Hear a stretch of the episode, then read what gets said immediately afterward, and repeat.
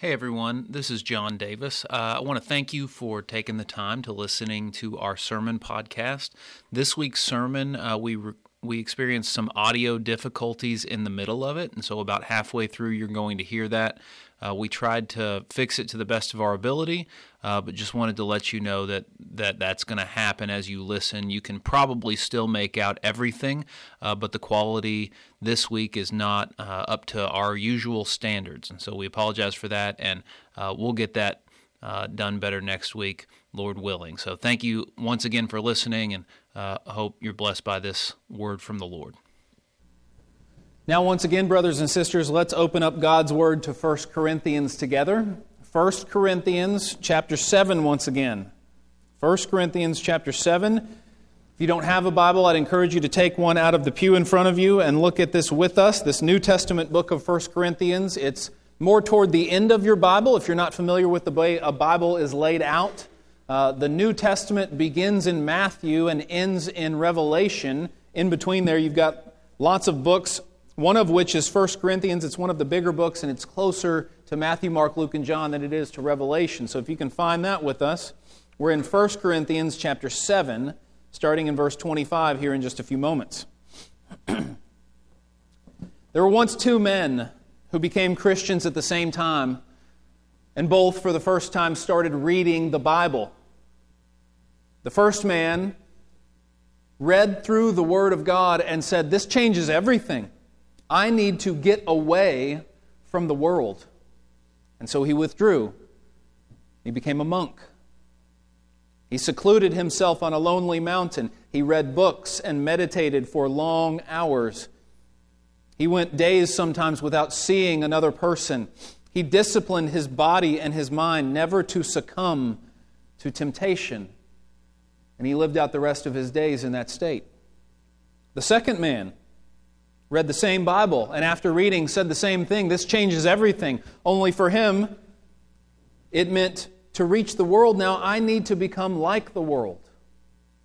And so he did all the things that his non Christian friends were doing. He indulged in all the forms of entertainment that they were indulging in. And in an effort to reach them, he became like them in every way and lived the rest of his days in that state. The day came when both men died and faced the judgment of Christ. The first man said, Lord, I kept myself unstained from the world. I did not love the world or the things in the world. I can honestly say I have a pure heart and mind. But Jesus looked at him with compassion and sadness and said, Did you not also read in my word of the second greatest commandment? to love others, or the Great Commission, or the commands to serve others. The second man, when he came up to the Lord, said, Lord, I did all I could to reach others. I became all things to all people. I ate and hung out with the worst of sinners, just like you did. But Jesus looked at him with compassion and sadness and said, Did you not also read in my word of the commands to keep yourself unstained from the world? to not love the world or the things in the world, and to put to death the deeds of the flesh. You see, one man was out of the world and had nothing to do with it. The other man was in the world and became like it. But, brothers and sisters, Christians are to be in the world, but not of the world. In the world, but not of the world. Let me show you what Paul means when he talks about this in our text today. We're going to read 1 Corinthians 7, verses 25 down through 31 today. The word of the Lord says, Now concerning the betrothed, I have no command from the Lord, but I give my judgment as one who by the Lord's mercy is trustworthy. I think that in view of the present distress, it is good for a person to remain as he is. Are you bound to a wife? Do not seek to be free. Are you free from a wife? Do not seek a wife. But if you do marry, you have not sinned, and if a betrothed woman marries, she has not sinned. Yet those who marry will have worldly troubles, and I would spare you that. This is what I mean, brothers. The appointed time has grown very short. From now on, let those who have wives live as though they had none, and those who mourn as though they were not mourning, and those who rejoice as though they were not rejoicing and those who buy as though they had no goods, and those who deal with the world as though they had no dealings with it. For the present form of this world is passing away. Now, this morning we're going to focus exclusively on verses 29 through 31. Uh, reason being, those verses that come before that I just read uh, last week and the weeks before, we talked about some of this stuff. Next week, if you look a little bit ahead, next week, Lord willing, we will have a message on singleness for the glory of God. And so we're not going to be talking about some of the things that Paul mentions in verses like 27 and 28, but look at verses 29 through 31.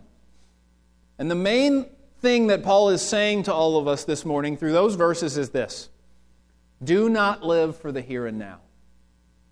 Do not live for the here and now. Look at verse 29. In verse 29, he says, The appointed time has grown very short. The appointed time has grown very short. Did you know the New Testament authors believed that they were living in the last days? They believed they were living in the last days, in the end times. 2,000 years ago, when they wrote these books that we read in our New Testament, they believed they were living in the last days. Let me show you just a sampling of what I mean from the New Testament. Hebrews 1, the very first couple verses of Hebrews, says, Long ago, at many times and in many ways, God spoke to our fathers by the prophets, but in these last days, He has spoken to us by His Son. In these last days, 2,000 years ago. Or from the same book, Hebrews chapter 9, verse 26 says, Jesus has appeared once for all at the end of the ages to put away sin by the sacrifice of Himself. 1 Corinthians 10, verse 11, later in this, this very book that we're in this morning, Paul writes, Now these things happened to them as an example, and he was talking about the, the book of Numbers specifically there, but they were written down for our instruction, on whom the end of the ages has come. That's 2,000 years ago. Paul was saying to his readers, to the Corinthian church, the end of the ages has come upon us. And then 1 Peter 4 7, at the very beginning of that verse, it says, the end of all things is at hand. Peter wrote that 2,000 years ago. The end of all things is at hand. So the question comes up how could they think that? How could they be saying the end of all things was at hand? And it's been 2,000 years. Jesus hasn't come back. We've been going on and on ever since then. How could they believe they were living in the last days? Were they wrong? Were they mistaken? Is God's word incorrect? Now, if you know what we believe about God's Word and what God's Word says about itself, there is no way that the Word of God can be incorrect in any way. So, how could they have been living in the last days back then, and yet it's been 2,000 years since? Well, there's two senses in which they were exactly right. Number one is we are and have been ever since the days of the New Testament, we are in the last age of this earth. We are now in the last age of this earth. I often call it the church age. It's the time in between Jesus' ascension in Acts chapter 1 and Jesus' second coming, which we do not know when it's going to happen. Right? The time in between there is the final age of this earth and of time as we know it before eternity.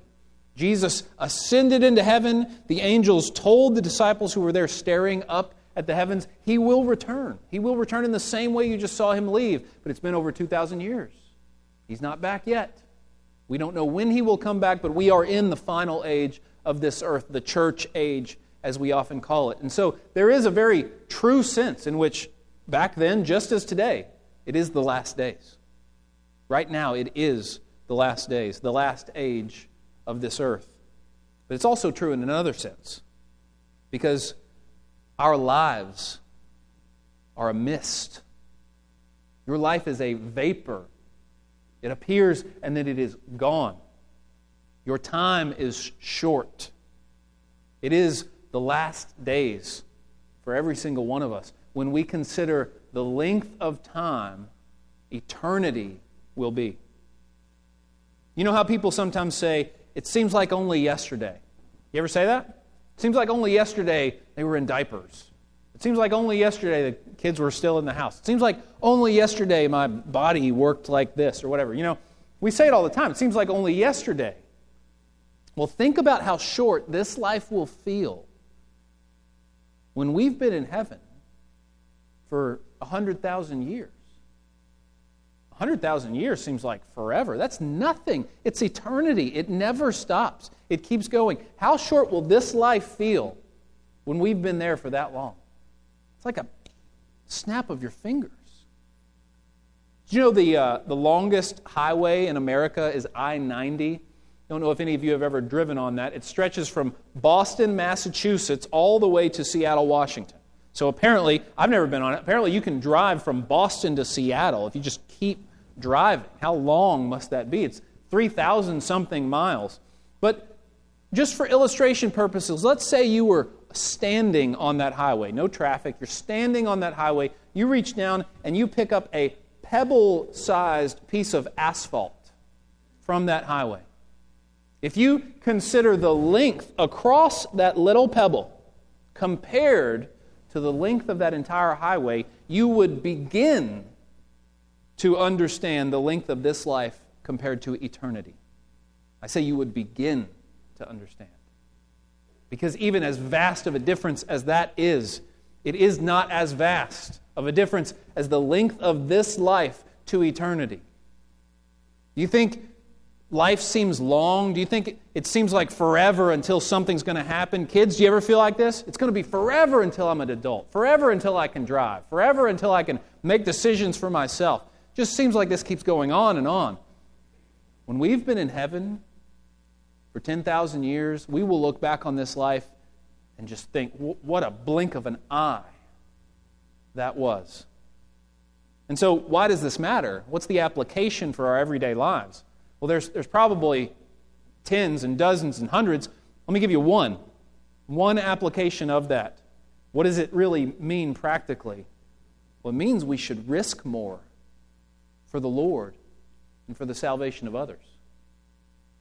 I mean, think about it. If this life really is going to seem that short, what are we doing making ourselves more and more comfortable every day when salvation and eternity is on the line for people that we're walking past every day? Risk more for God for His glory and for the salvation of others, if this life genuinely is that short, if we will look back and we will think that was nothing, then the suffering of this life or the comforts that we went without will also be as nothing compared to eternity. Think about those in Scripture who risked it all for the glory of God. Do you think they are regretting that now? Do you think Paul regrets, like he said, spending himself and being spent for the gospel and the good of others? No, he doesn't regret it for one second. Do you think Shadrach, Meshach, and Abednego regret looking King Nebuchadnezzar in the face and saying, We don't care if you throw us into a fiery furnace? We are not bowing down to any image. We will not worship anyone or anything but the one true God. He is able to save us, but even if He doesn't, we're not bowing down because we're not throwing away our eternity for a little bit of comfort now. It's not worth it. On the flip side, think about the Israelites on the edge of the promised land in Numbers 14. God tells them to go in, tells them to take it, and He will be with them. And yet, they see the people who are in the land and they say, No, we can't do this. They were not trusting enough trusting God enough to risk entering the promised land, and so instead they wasted 40 years and thousands of lives in the wilderness. But do you remember two men? Of all the people, there were two men that were faithful. There were two men that trusted God. Two men that God said, they, after the 40 years of wandering in the wilderness, they will enter into the promised land, while the rest of the people, 20 years and upward, will all die. Who were the two men? It was Joshua and who? You remember? Caleb. Caleb. Listen to this. After the 40 years of wandering in the wilderness and five more doing other things here or there, they come back to the edge of the promised land. They're ready to take it, and they're going in and they're seeing what God is doing for them. They're in the midst of it. They've already taken the city of Jericho. And in Joshua chapter 14, starting in verse 6, we read this Then the people of Judah came to Joshua at Gilgal, and Caleb, the son of Jephunneh, the Kenizzite, said to him, You know what the Lord said to Moses, the man of God, in Kadesh Barnea concerning you and me. Kadesh Barnea was the place they were at 45 years ago.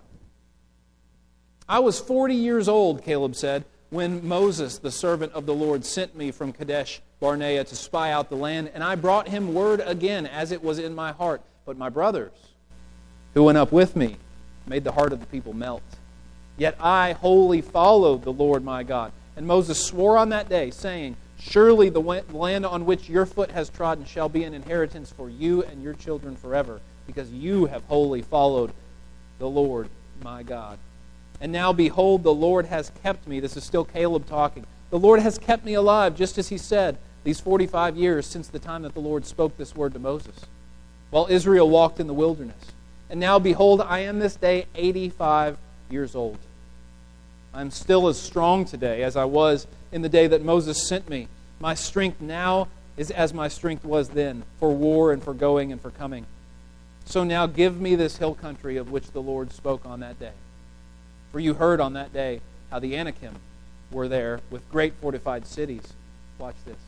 Caleb says, It may be that the Lord will be with me, and I shall drive them out just as the Lord said. You see what Caleb's doing there? He's saying, Joshua, do you remember 45 years ago? God said he was going to give me this. I believe him. So I'm 85. I'm old, but I've still got energy. Let me go up. I'm going to take them. I'm going to do it. And I might die, but I might not. God might give them into my hand. And let me tell you what happens. He goes in the confidence of the Lord, and God gives the people of that land into the hand of Caleb and all those who went up with him. He defeats them, he takes the land for himself, and he lives many more years after. Don't you want to live like that? Risking it for God? He's 85 there, and he says, I might die. If I die, I go to see the Lord. I'm going to look back on my life, and it's, it's as a mist, as a vapor. What am I doing? Spending all my thoughts and all my time and all my energy on making myself more comfortable. It's not going to matter for all eternity. When we've been there for 10,000 years, we will not care who laughed at us for sharing the gospel with them. We will not care if we had a nicer home or a nicer car. We will not care if we had all the comforts of the American dream. When we've been there for 10,000 years, we will not care how much money we kept or how much we spent. Only what lasts for eternity will matter. Look at verse 31 with me in our text. 31, at the very end of 31, Paul writes, For the present form of this world is passing away. The present form of this world is passing away. John says the same thing in 1 John 2:17. The world is passing away along with its desires. Remember last week how Paul told us to bloom where we're planted? He said, focus on what's right in front of you. Excuse me. Focus on what's right in front of you. Don't, don't miss what's right in front of you, what God has put in front of you, always wishing that your circumstances would change, always wishing for the future. But now Paul's saying, live for the future, live for what's coming. Brothers and sisters, there's a biblical way to do both. There's a biblical way to do both.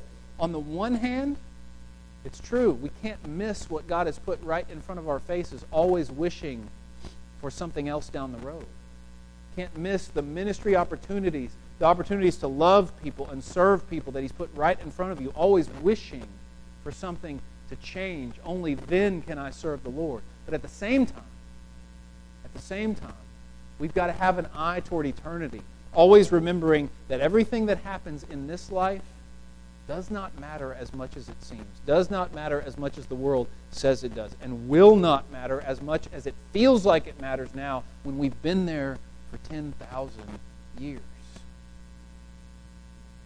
Don't store up for yourselves treasures on earth, Jesus said. Don't love the world, the Apostle John said.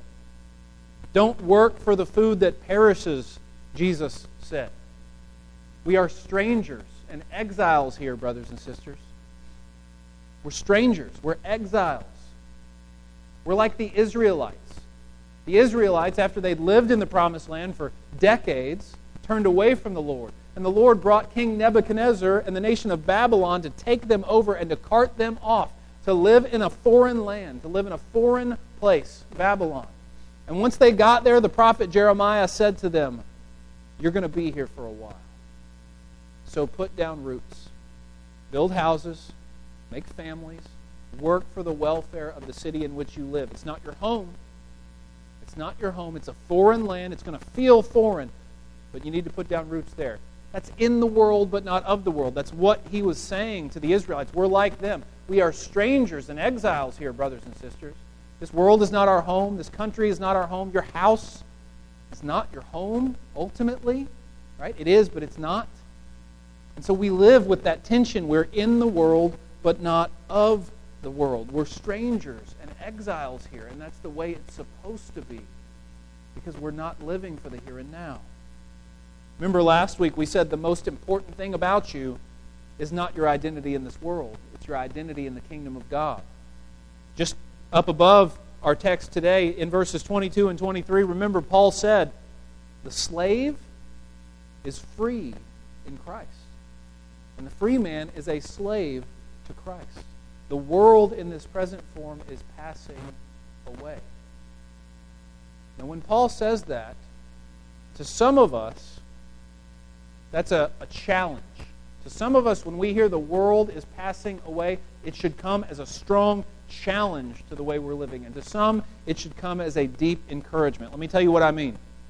To some of us, we're comfortable right now. Life is comfortable, life is good. We enjoy life for the most part. And for those of us who are in that season of life, Paul says the world and the, the form of this world is passing away. So if you're comfortable now, Paul is challenging you. God is challenging you this morning to forsake the comforts of this world for things that will matter for all eternity. What does that mean for you? If you are in a comfortable state right now in life, many of us are, what does it mean for you that this world is passing away? How is God calling you, challenging you to sacrifice the comforts and the pleasures of this world for things that will matter for all eternity. But then there are those who are suffering now. There are those who are not comfortable. They're in great suffering right now. They're in a season of life that's extraordinarily hard. And to those people, Paul says, and God says, the present form of this world is passing away. Just hold on a little longer. It's not always going to be like this. There will be a time. Trust me, there will be a time when you look back and you say, that was suffering, but it was short, and it was worth it. Brothers and sisters, we say this all the time. But which would you rather have? 90 years of comfort and pleasure, followed by an eternity of suffering? Or 90 years of suffering, followed by an eternity of comfort which one is worth it? The present form of this world is passing away. Don't live for the here and now. Now, notice in our text, too, notice in verses 29 through 31 how he goes through five different situations in life. He starts in verse 29. He says, From now on, let those who have wives live as though they had none, and those who mourn as though they were not mourning, and those who rejoice as though they were not rejoicing and those who buy as though they had no goods, and those who deal with the world as though they had no dealings with it. Now, this can be confusing when you read it at first. How are we supposed to do this? I mean, I'm married. How am I supposed to live as if I don't have a wife? Especially considering the other parts in the Bible that tell me to honor and serve and love my wife as Christ loved the church, and to use our marriage as a way to glorify God and the gospel to the rest of the world, right? So don't, don't misunderstand what Paul's saying here. He's not saying men with wives, just go live like you're single. Right? He's not saying that. All right? Those of you who are grieving, perk up. Don't be sad, be happy. Not saying that. Those of you who are rejoicing, quit that. Wipe that smile off your face. Right? He's, he's not saying that. Those of you who have possessions, don't use them. It's not what Paul's saying here. I mean, just think about the, the men with wives part. Men, if you go out and start living like that, we're going to have to bring you up on church discipline. Not to mention the, the personal life problems that you're going to cause for yourself and the sin that you would be in. Right? That's not what Paul is saying. What he's saying is there's a difference between things with ultimate importance and things with relative importance or temporary importance. Okay? We do not live for the here and now. These things, all of these things, marriage, rejoicing, mourning, buying, selling, dealings with the world, these things have a temporary importance. But what we live for, brothers and sisters, what we live for are things that will last for eternity. So, if you are married, enjoy your marriage. Love and serve your spouse. Stay faithful to your spouse. But beware of putting your hope in your marriage. Beware of putting your ultimate hope in your spouse.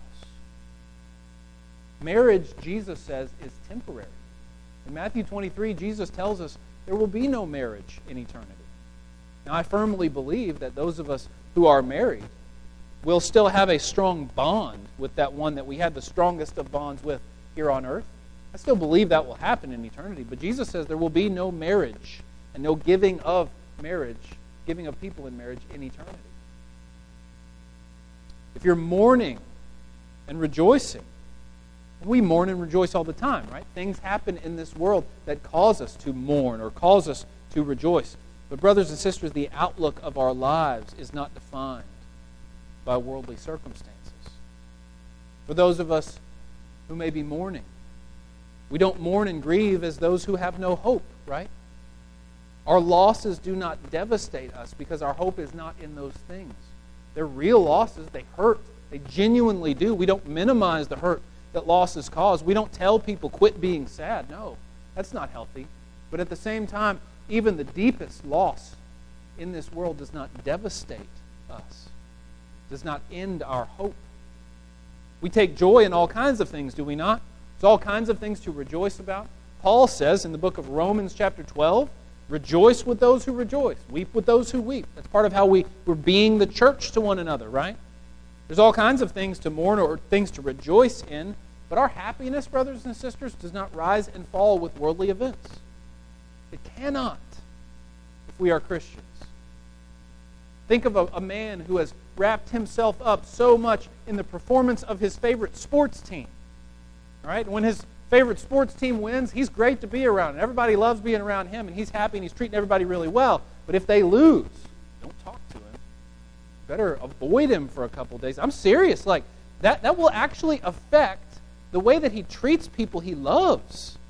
The performance of a sports team playing a game, team full of people he's never even met, it'll affect the way he treats people in his real life. Our happiness does not rise and fall with worldly events. Let's think about possessions and dealings with the world. Right? We use things like money and possessions. Even those of us who are Christians, we have to. We live in this world. It's the way the world works, right? We have jobs. We buy things. We support other people in their jobs so that they can make their livelihood. It's the way the world works. But those things are not to be an end in themselves. We are not to find our happiness, to find our identity in those things. Woe to us if we spend the rest of our lives, after having heard this word, woe to us if we spend the rest of our lives working to buy nicer things, to have a more comfy home, a more comfy life, so that we can put our feet up and coast to heaven. Brothers and sisters, I cannot guarantee you you're going to that is what you are doing. God has called us to live this life, to steward the things that He has given us for His glory and for the salvation of other people. And when we look back on our lives, it will seem like just a blip when it comes to the time that we spent here on earth. How are we using it? We are to be in the world, but not of the world. On the one hand, you can't seclude yourself off from the world. You can't get away from it all. You can't just stay back and say, Nope, I'm not participating. There's too many things in this word that we read where Jesus tells us, where God tells us, you've got to go in. Jesus prays for his apostles in John 17. He knows he's about to be taken away to his death. His last prayer for his apostles, he says, God, I do not pray that you would take them out of the world. Just pray that you would protect them in it. Right? We're in the world. We can't retreat from the world. No, we have to go in. We have to affect people for Christ. But on the other hand, we cannot be attached to the world. We cannot be of the world. In the words of those deep, winsome poets of the 1980s, 38 Special, hold on loosely. We keep ourselves detached. We are to remain unstained, James says. John says, do not love the world or the things in the world. So here's, here's what it means in a nutshell. If you live long enough, life will take away many of the things that you have in this world. If you live long enough, that's, that's just what happens. Life's going to take it away. Your job, your health, those you love, the things you love, the abilities that you have that let you do the things that you love. You live long enough, life's just going to take those things away. And if your hope and identity were wrapped up in those things, you will be devastated. You will not know how to carry on. But if you put your hope and your identity in Christ, in something that the world and life can never take away, then when life does take away those things, it will hurt, yes, but you will be able to go on. You'll be able to live. Your hope, your identity was not taken away because it was found in something that can never be taken away Jesus Christ. This lesson that Paul gives us to be in the world and of the world ultimately points us to Jesus, our ultimate example, the one who lived this out perfectly. It points us to the one who said, Do not work for the food that perishes, the one who said, Do not store up for yourselves treasures on earth. To the one who, when someone came and said, Jesus, your mother and your brothers are outside, he said, Who are my, bro- my mother and my brothers? Whoever does the will of my Father those people are my mother and my brothers. It points us to the one who did not have a place to lay his head. Why? Because he knew that wasn't important.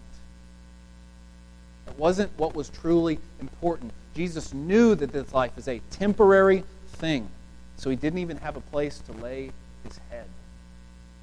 In Hebrews 12, verse 2, we read this Let us fix our eyes on Jesus the author and perfecter of our faith, who for the joy set before him endured the cross, despising its shame, and sat down at the right hand of the throne of God. Notice it says, He endured the cross for the joy set before him. Jesus went to the cross. How could he endure what we talked about earlier? How could he have endured the greatest suffering anyone has ever experienced? How could he have done that? only for the joy set before him. He turned his eyes on the future. He knew what was coming on the other side. It's worth it if I can hold on. It's worth it for the joy that will come when this is all over.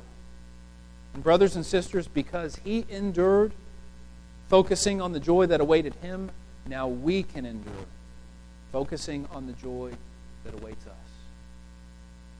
Only because he endured by focusing on the joy that awaited him, can we now endure?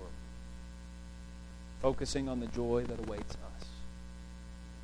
And so, brothers and sisters, what will you do with God's word to you today? What will you do? Will you say, Oh, that was nice? And go back out here and nothing's different?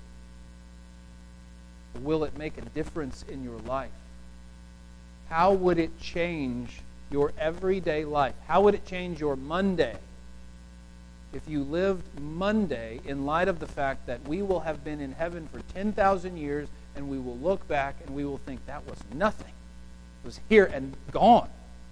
Our entire lives. How will it change the way you live? What will you do with God's word to you today? We're going to spend just a few moments in silent prayer responding to God to that very question. What has He laid on your heart? What will you do? How do you need to respond to what God is speaking to you? After a few moments of individual response and silent prayer, we'll come back and we'll have a time of public response in our invitation song. So let's pray together now, silent.